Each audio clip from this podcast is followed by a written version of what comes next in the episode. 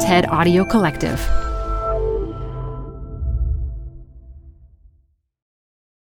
Hi, I'm Debbie Millman. Canva is great for designing visual content for work, no matter what industry or department you work in. Now, your next presentation with Canva Presentations. Start with a professionally designed template and use it as a springboard for your design. It's a serious time saver.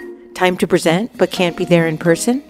Enter Canva Talking Presentations. Record yourself presenting and add your talking head to your slides so your audience can watch your perfected presentation anywhere, anytime. Start designing today at canva.com. Designed for work. This episode is brought to you by Progressive Insurance.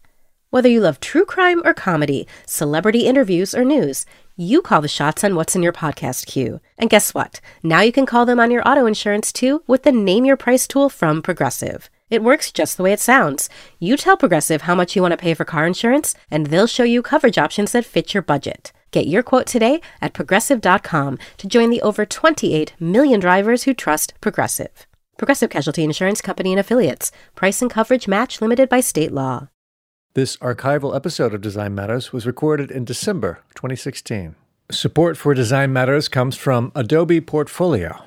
With Portfolio, which comes free with any Adobe Creative Cloud plan, you can quickly and simply build a website to showcase your creative work so you can get back to doing what you do best. Start today at myportfolio.com slash design matters. Proceeds from Adobe Portfolio support of this podcast will go into a student scholarship for the School of Visual Arts Masters in Branding program. This is Design Matters with Debbie Millman from DesignObserver.com. For 11 years now, Debbie Millman has been talking with designers and other creative types about what they do, how they got to be who they are, and what they're thinking about. This episode of Design Matters is part of a series featuring new voices in design. And Debbie Millman talks with Adam J. Kurtz about designing for psychological health. You know, I'm not going to change your life. I'm just going to share with you the tools that are helping me. Here's Debbie Millman. Adam J. Kurtz calls himself an artist. He says he does that because nobody has time for his multi hyphenate reality. Well, we've got time, and today on the podcast, we're going to explore how this designer, author, illustrator, creative director, small press brand got to be who he so delightfully is.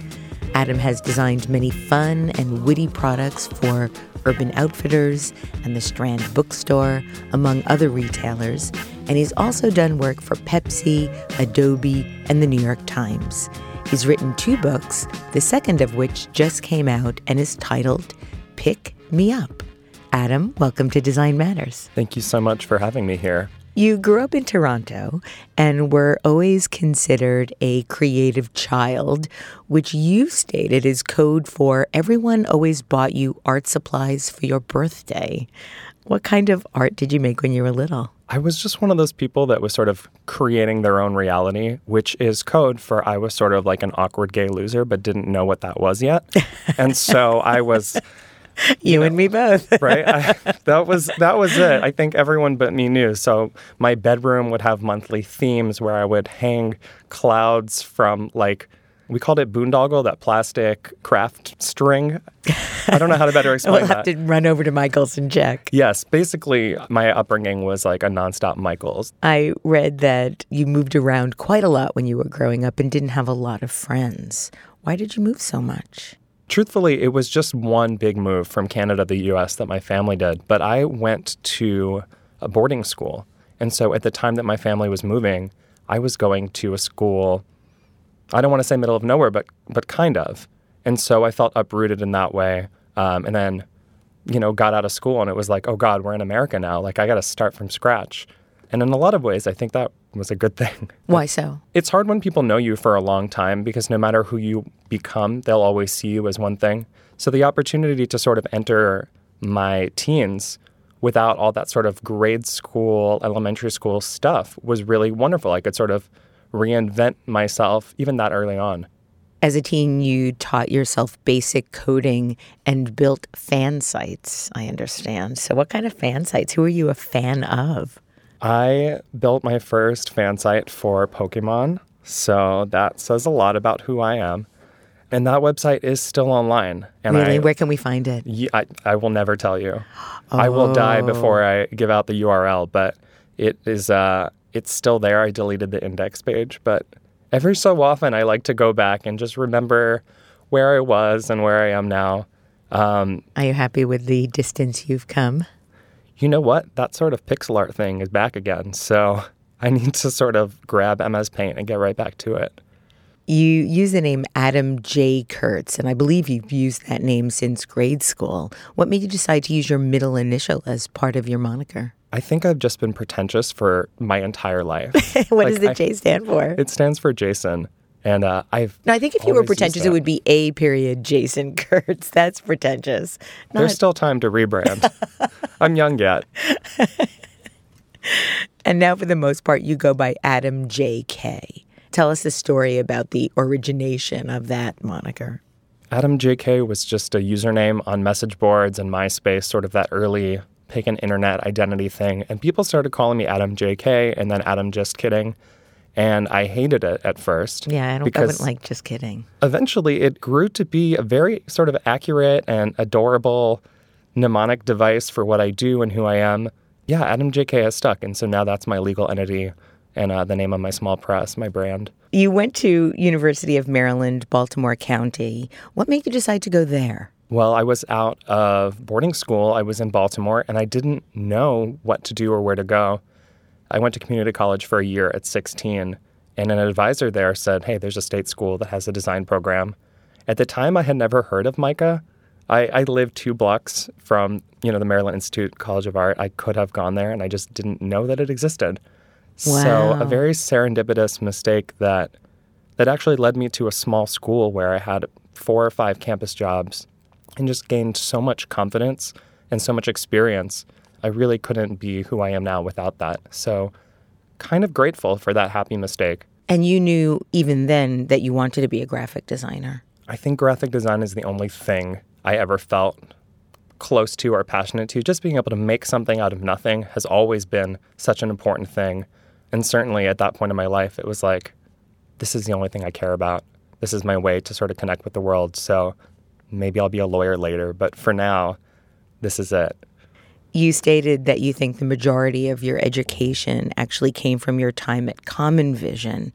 And is Common Vision an on campus job that you had? Common Vision is um, a student led design and print center at UMBC. And so we would do branding packages for on campus events, for administrative departments. Uh, we would also just run your seven cent black and white copies for you. And in my time there, I learned a lot about how to take shit off the screen and make it real, and how to format files for print, and how to stretch that black and white printout. So I got really good at making a lot out of very little. And so I think also aesthetically, my work became simpler because I was making just a ton of shit for like $3 at a time. So use of color out the window, a lot of colored paper, and just a lot of sort of simple, simple line art, simple graphics. After you graduated, you stayed in Baltimore for a number of years. But I read that when you were a student, you would come to New York City for weekends to go to parties, and it felt to you like the only place to be. Why didn't you move to New York right away? I came to New York, you know, like 1920 to drink too much and like hang out with people who are, some of them are still doing that. It's been nine years. Um, but I think I got it all out of my system. And then I was like, okay, I did that thing. Now let's get real. Um, and so when I eventually did move to New York, probably four or five years after that time in my life, I was sort of ready to accomplish something. And I didn't know what yet, but I knew that it wasn't just like drinking and smoking. Um, although those two things do help sometimes. You had a number of day jobs in Baltimore, and I want to just talk about them briefly. I believe your first job out of college was as a studio assistant at the media production company Hoopla. Yeah. And you also worked at Ads First as a graphic designer. At that point in your life, what were you imagining your career path to be? I haven't imagined a career path until probably last year. So at the time that I was leaving school, it was just like, what the hell do I do next? And so both of those jobs actually sort of just sprung up when I needed them by mistake. You live in Brooklyn now, and when you first got here, you worked at the ad agency Barton Graf as a studio designer, and then at BuzzFeed as a social web artist. And I, don't know what a social web artist actually is. Those two jobs were honestly so different. Barton F. Graf is an award winning, you know, mid sized ad agency founded by advertising legends who I had never heard of and didn't know anything about before getting there. How did you get the job? A friend of a friend gave me an email address, and I had been unemployed for a few months at that point. I was living off of a parody t shirt.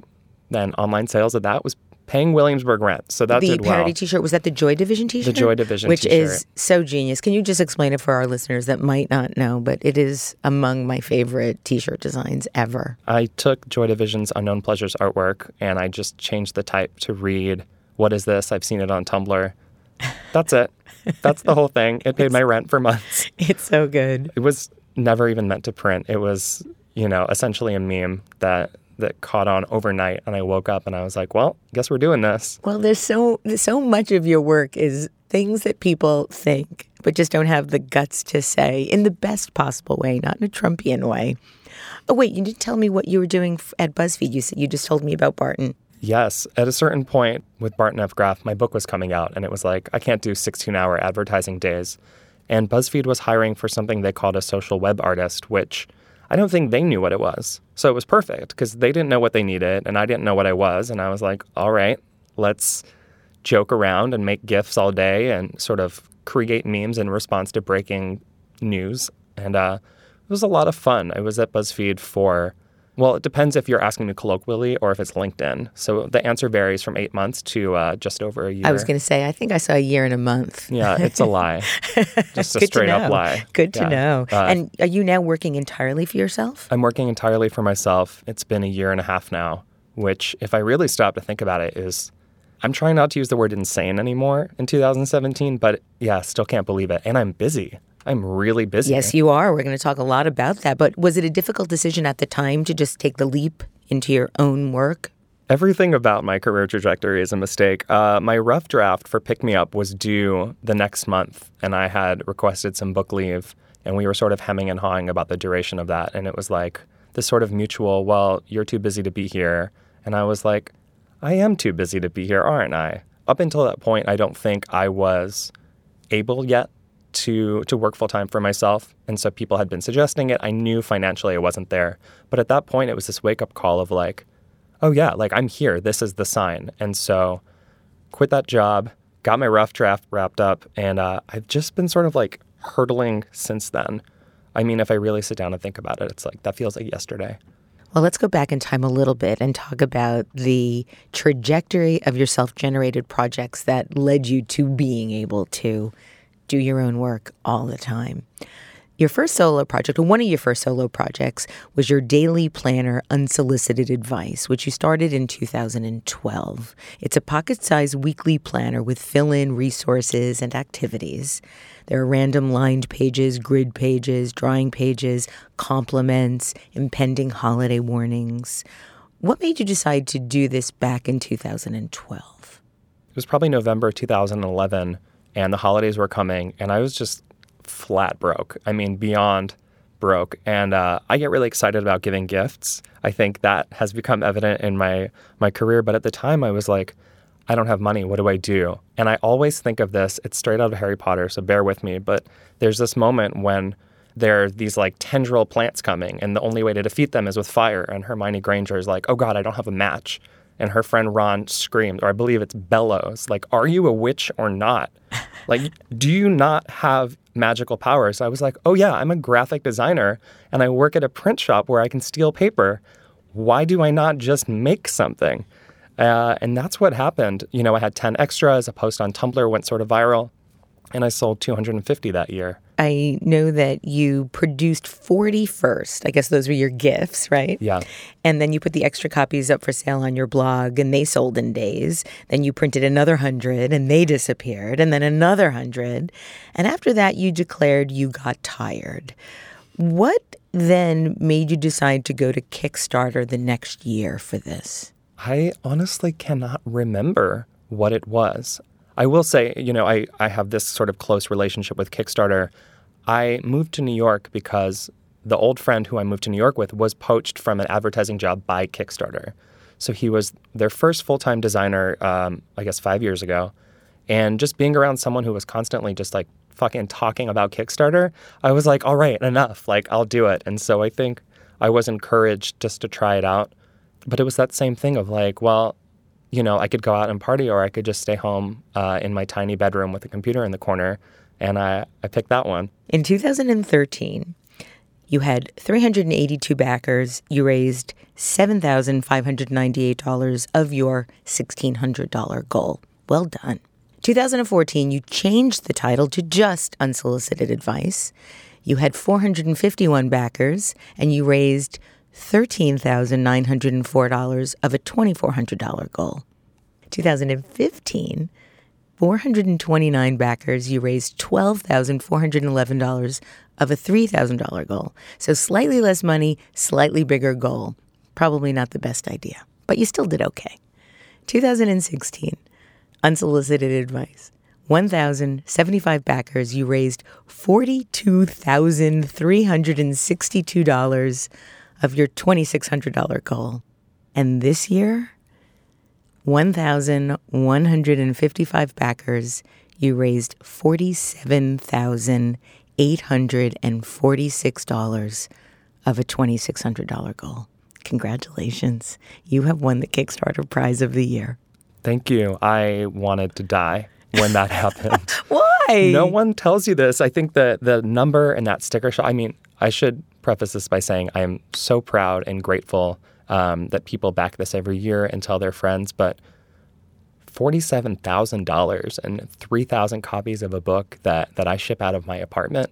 That's a lot of work, but it's terrifying. amazing. It's amazing. This is proof of what democratized design is about. It's amazing. I just got through it, actually. You're right. If we talked about this next month, I'd probably be a lot more peppy. I'm sort of in the thing. And now you can buy your friends real presents. That has been the coolest part is after that first year buying real presents and donating a couple thousand dollars to charity every year too just because i've never had money that i could donate.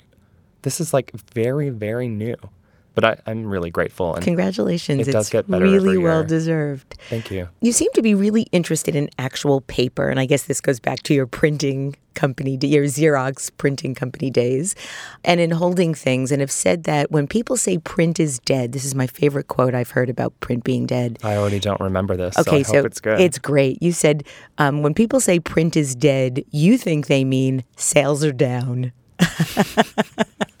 I would say that. That's that's not bad. Um, but I think that's true. People say print is dead, and we know that they're talking about traditional news media, and that's just because that breaking news information is distributed more effectively through digital channels. But I don't think print is dead at all. And actually, journals are a crazy trend, and we know adult coloring books are this trend. And there's a huge need for tactile paper goods. Stationery is huge. I mean, I walked past a paper source on the way here. There's like a department store for paper things. So we know print's not dead. It's just print, capital P print is changing. And that's what people are really talking about. You've said that design is so much about organizing other people's words and images in useful structures. And eventually you decided that you wanted to make work that used your own voice. How would you describe that voice? And how do you decide what types of self generated projects to pursue? You know, I was very much the graphic design friend, but someone said, Adam, you never make anything that's not about something. And I was like, huh. And uh, and that has still stuck with me. And so I was like, I'm gonna make something that just exists because it does, and it doesn't need to, and it doesn't necessarily say anything. And so I started sort of emoting outwardly through design. I mean, these were sort of like proto design memes. I think now it's like day one of art school is fire up Photoshop and make something sort of snarky or sad for your Tumblr. But at the time, I think I was one of a few people on on Tumblr and on social media who were like, "Here's how I feel, but let me show you." I think you give people hope that they can feel ashamed about themselves and still be an okay human being. Yeah, I, we can all feel intense, crushing shame about ourselves. Spoiler alert, we already do. So might as well keep doing it. You've done some collaborative work with a number of retailers, and you partnered with Fish's Eddy to create what you described as a weird little collection of dishware pieces that are all beautiful, but a little bit off, just like you'd expect from us both. Can you describe what you've created together? Fish's Eddy and I have a collection of mismatched dishware that we call mixed feelings. And from the very beginning, our sense of humor, our outlook was just a perfect match. I should just say, we're both like kooky, like East Coast Jews. Like when Julie Gaines and I met, it was just like, it's on. Within within 10 minutes, uh, we knew we were going to work together and we knew it was going to be sort of unhinged. And did they just reach out to you? Did you pitch them? Oh, uh, I'm obsessed with Fish's Eddy. I'm obsessed with a lot of things. That's a thing about me. But their main designer ordered some pins from my online shop, delivered to work as as you do, and I, I mean, I just lost it. I really zero chill. I wrote a note telling them how much I love Fish's Eddy, and my dream was to fall in love and bring my future boyfriend and we would stock our kitchen with Fish's Eddy stuff. And oh my God, Abby, I don't know you, but this just happened six months ago. And here's an extra pin. And I was invited in. And, and from there, it was just, we knew. I think it was, we knew instantly. I'm still pinching myself when I walk past that, that window display. I'm just like, holy shit, I think I made it. Like, I, I did something in New York City. it's a great store. I just recently got a plaque for one of my bathrooms that says um, both. yes. As opposed to women or men, both. I was just looking at those. Uh, I was there three days ago. Of course you were. Yeah, I'll never stay away. You've also designed postcards, a series of pins, as you just mentioned, a number of t shirts, stickers, and even a balloon. And your balloon is one of my favorites. It's emblazoned with the message, Sorry, I'm such an asshole. What motivated that design? Was there a prototype that you brought to a party? Sorry, I'm such an asshole was this sort of sentiment that I couldn't let go of. I always tell this joke in my lectures. So if you're listening to this, don't come to any of my lectures. But I'm not the kind of person that dumps someone else. I'm usually the one who gets dumped. And, you know, I'm, I'm a mess. I get it. But I had to break up with someone else. You know, it was justified, but I felt really guilty about it. And so in the first zine I ever made, I put little alphabet stickers on a heart balloon, a mylar heart shaped balloon, and photographed it. And I just like couldn't let go of that image. It was so sort of like really real but funny. And it was just kicking around my head for a few months. And finally I was like, there's got to be a way to make this. And so I Googled custom balloons. And number one result is the guy I still print with, and we're friends. And uh, like a lot of my other work, the Sorry I'm Such an Asshole balloons just felt like something that needed to exist. It was something I needed uh, in order to emote effectively. It was like a, a, tool for myself, and I didn't expect them to, to continue selling.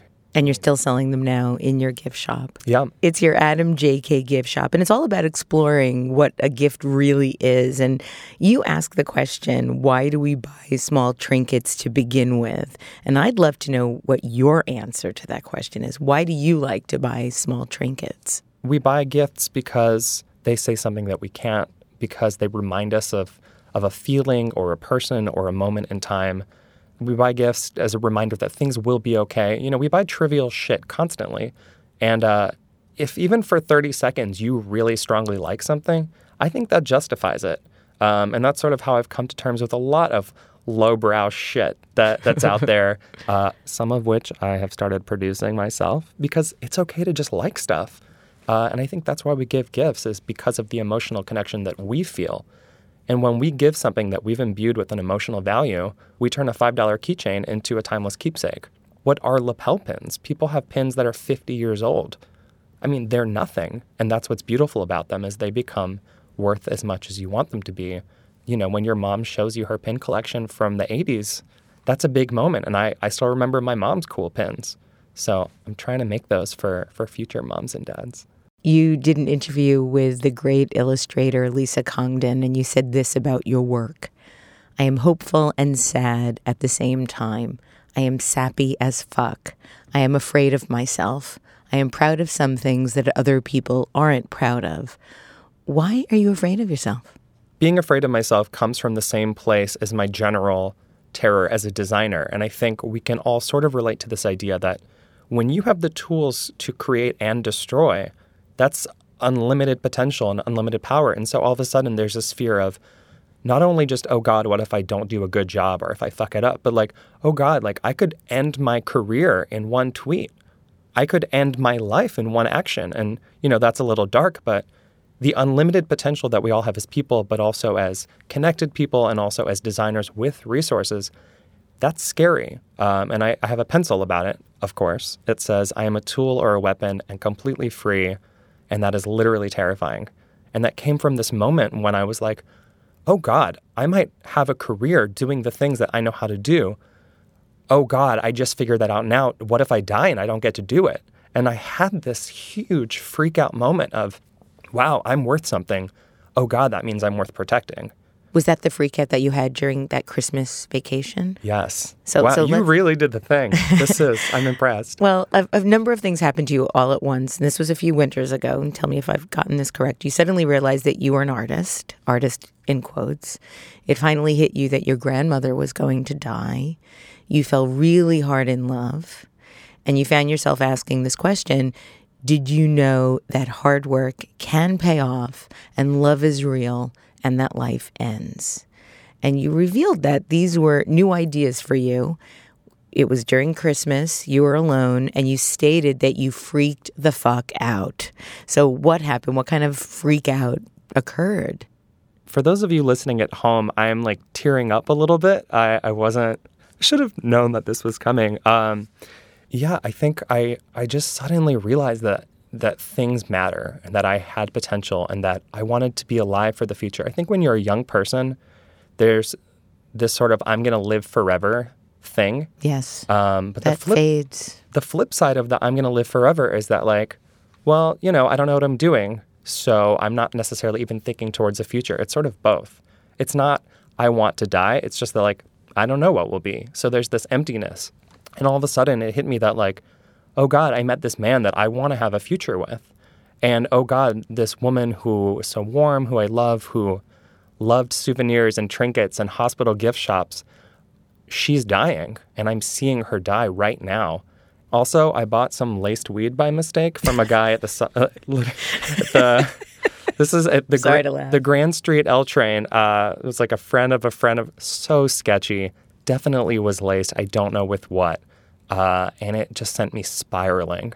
And this was also the time of that first Kickstarter project when I first was like, oh, people believe in me with dollars. Um, and so all these things really swirled together. And I had the sort of like classic movie trope. I just came here from the movies, and this happens in the movie where Emma Stone gets overwhelmed by LA and she has to go home. So I got overwhelmed by New York and I went home for a couple weeks just to be with my, my sick grandmother, to be with my family, and to sort of think about what matters to me. And while I was home, I got an email from my editor at Penguin out of nowhere. I was home, sort of wondering if New York was for me and what life is. And I got an email that said, Hey, we think you have a book here. Let's meet. I mean, it sort of forced me out of my funk. And also, I believe that Milan Kundera's book helped a little bit. The Unbearable Lightness of Being. Yes, that that was a sort of a great move by my my now fiance, that same man.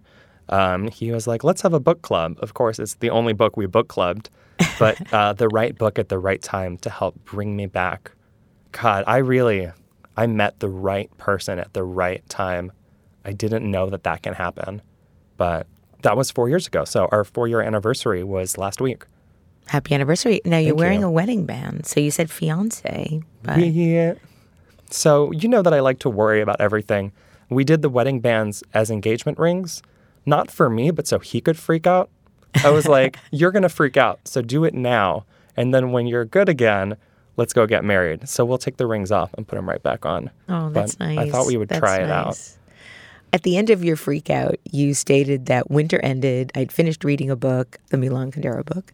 You sobbed in your living room listening to Whitney Houston's I Didn't Know My Own Strength. Great choice. It was a dance remix of that. Send it to me, please. Oh my god. Uh, you were offered your own book deal from this wonderful woman at Penguin. Um, you left your soul sucking job. I'm not going to ask you which one because I don't want to make you have to reveal that publicly, although I'll ask you after the podcast is over. I, I'm happy to share Oh, that it please was do. Okay. it was uh, my freelance job for an internet marketing firm, and uh, the specialty is cosmetic dentistry and surgery. So I would be the one coding before and after rhinoplasty, liposuction, cosmetic dentistry. So when we think of like sort of the tropes of like why advertising is a little bit terrible, that was what I was doing. And so that was before Barton F. Graf when we worked on really fun stuff for fun clients. This was like the shit that a designer is doing. You know, if you see it, someone's doing it. And for two years, that was me. Well, I'm glad you were able to get out of that. And I understand you also ate bananas and quit coffee. You tried yoga. How did you move out of your sadness and grief ultimately? I don't know that I fully moved out of it. I think I maybe transformed it. Um, and I will say that yoga didn't stick, so neither did no coffee. Uh, bananas are still adorable. Well, I know you love yellow. I love yellow. There's a story there too, of course. Um, of course. Let's hear it. Well, actually, the reason that unsolicited advice is yellow, one page at a time is yellow, is because our school colors were black and yellow, and we just had the most yellow cardstock that I could steal and no one would notice. I did not know that would define my career thus far. Thievery. yeah, UMBC yellow. But sort of shifting that fear, you know, realizing that it's okay to embrace that terror, hold on to things that keep you grounded and honest, but also that like the show's got to go on. You know, don't make it easier for life when life's trying to push you down. It's like you don't have to lie there and take it. You also have said that everything you do is basically talking to yourself. And when you were first making art, this was your way of coping and communicating with the world.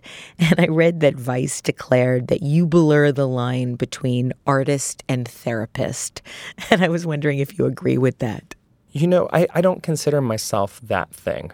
I'm definitely being open about my growth process and letting people in, but I'm not telling you that what is working for me will work for you. I never want to be that sort of top down advice giving you know, I'm not going to change your life. I'm just going to share with you the tools that are helping me.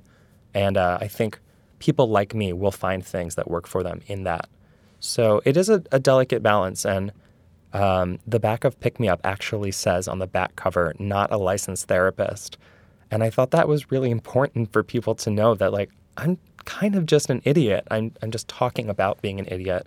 Um, and I, I think that you're an idiot too. Fast Company recommended that you bring a trash bag of Zoloft when reading your books. So let's talk about your books. So, your editor at Penguin found your unsolicited advice Kickstarter. You met for coffee, you got a book deal. One Page at a Time came out in 2014, and it's since been printed in over 15 languages. Can you describe the book for our listeners that might not be aware of the book? One Page at a Time is essentially a daily journal full of prompts, um, some serious, some completely not, that is intended to help you get through a year. And the idea is that, you know, day one, it might feel like the world is impossible, but when you finish this book, you've essentially written a book, and it is a thick book. So the hope is that you will create your own power and then have made this very powerful reminder of the year you had, the person that you are, and all that you can do.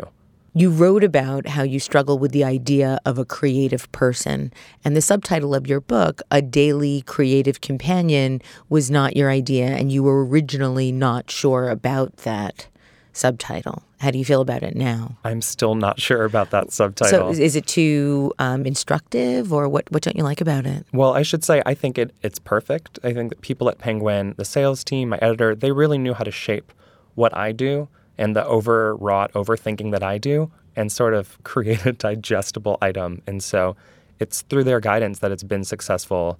And and I wouldn't change it, but I still feel like the word creative really scares a lot of people in the same way that artists does. Is the same way that graphic designers are afraid to share their work until they think it's perfect.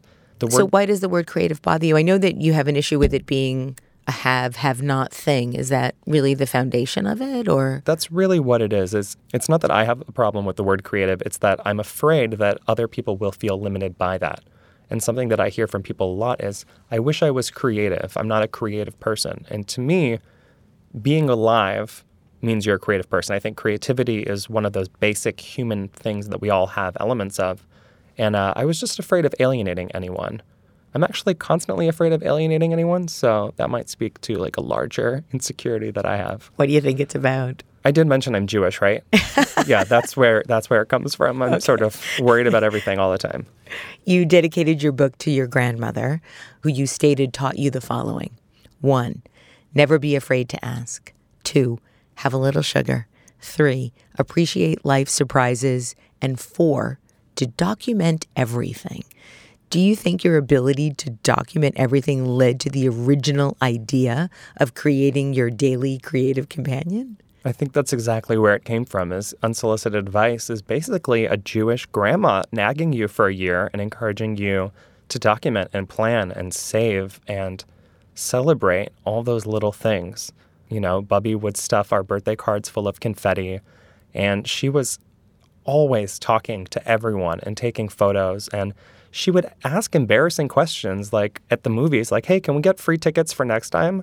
And we'd be like, what are you doing? And then she would come back with like 12 vouchers for free movies. And we were just like, oh, yeah. Ask and ye shall receive. Sometimes you just need to talk to a person and, and you never know what will happen. And so I feel a lot of the things that I cherish really came from those lessons anecdotally from her. Well, let's talk about your new book, Pick Me Up A Pep Talk for Now and Later. You describe the book in the following way it is something to cheer you up, and it is a self aware cry for attention. what, does that mean? uh, I mean, Pick Me Up is sort of this great joke that I think a lot of my work has is you can read it as a positive or a negative. And so there's something for everyone. And especially with Pick Me Up, I wanted to create what is essentially a very blunt self care, mental health aware journal, but I didn't want to call it the self care mental health journal because then the people who could really benefit from it would either never give it a shot or be afraid to carry it around. And so, Pick Me Up is a gift that someone older than you gives you, and you're like, oh, great, quirky. And then you open it and you're like, ooh, okay, I'm going to save this for later. And so it, it was meant to sort of sit on a shelf and not scream, I'm full of secrets, but then become a place to be full of secrets. You've said that this book is what you wish you had when you were 14. Why is that? Because I was a mess. Because, uh, you know, that's a time I think that we're full of insecurity and we just, there's so much jumbling around as an early teen. And also, you don't trust anybody. And so there's no one to talk to about it. So the idea of using a paper journal, sure, if you don't need that push, but a book like Pick Me Up that encourages you to write and draw frankly about what's happening, and then also forces you to keep confronting it over and over again as you open the book randomly, I think is really helpful. And I, I would have benefited from that. So, how does the book help if you're a mess? I think the book helps by, first of all, forcing you to take it out, which a lot of us are burying feelings pretty deep. Um, so, forcing you to, to pull them out and put them on a page, but then also you have the ability to turn the page. So, there is this cathartic action. And one fourth of the book is actually just actions or thinking. And so you're not writing or drawing so much as performing these sort of like micro therapy things. That's what this is, is using tactile goods, tearing pages, putting things down, turning a page. These are all sort of unsubtle metaphors that I think are cheesy until they start to help. The last thing I want to ask you about is some of the exercises in Pick Me Up. They are marvelous. You ask people to create an ultimate bucket list wherein they have to fill out the list with dream activities, then put it out into the real world. You ask people to cross out negativity anytime you're on that page. You ask people to write their problems in pencil now, then erase them over time until they are in the clear. If you have to recommend one or two exercises from the book that are the most life inspiring, which would you choose? I think my absolute favorite pages in the book are actually uh, they share a spread. Um, there's a page where you fill in rocks, you pile up your anxieties so that you can knock them down. And on the left side of the spread are a bunch of blank labels where you fill in labels that could be applied to you and then practice not doing that.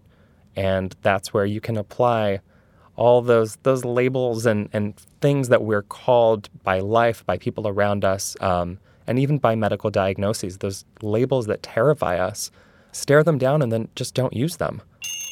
Adam, you are just a, a life force. Thank you so much for creating such authentic, life affirming work. And thank you for being on Design Matters today. Thanks for having me here and for almost making me cry. Anytime. to learn more about Adam J. Kurtz, just go to his website, adamjkurtz.com. This is the 11th year I've been doing Design Matters, and I'd like to thank you for listening. And remember, we can talk about making a difference, we can make a difference, or we can do both. I'm Debbie Millman, and I look forward to talking with you again soon. Support for Design Matters comes from Adobe Portfolio. With Portfolio, which comes free with any Adobe Creative Cloud plan, you can quickly and simply build a website to showcase your creative work so you can get back to doing what you do best. Start today at myportfolio.com slash. Proceeds from Adobe Portfolio support of this podcast will go into a student scholarship for the School of Visual Arts Masters in Branding program. Design Matters is produced by Curtis Fox Productions with technical assistance from Mark Dudlick. The show is published exclusively by DesignObserver.com. You can subscribe to this podcast in the iTunes Store.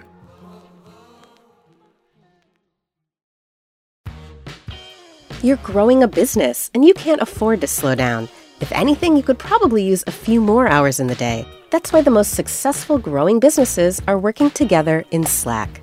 Slack is where work happens, with all your people, data, and information in one AI powered place.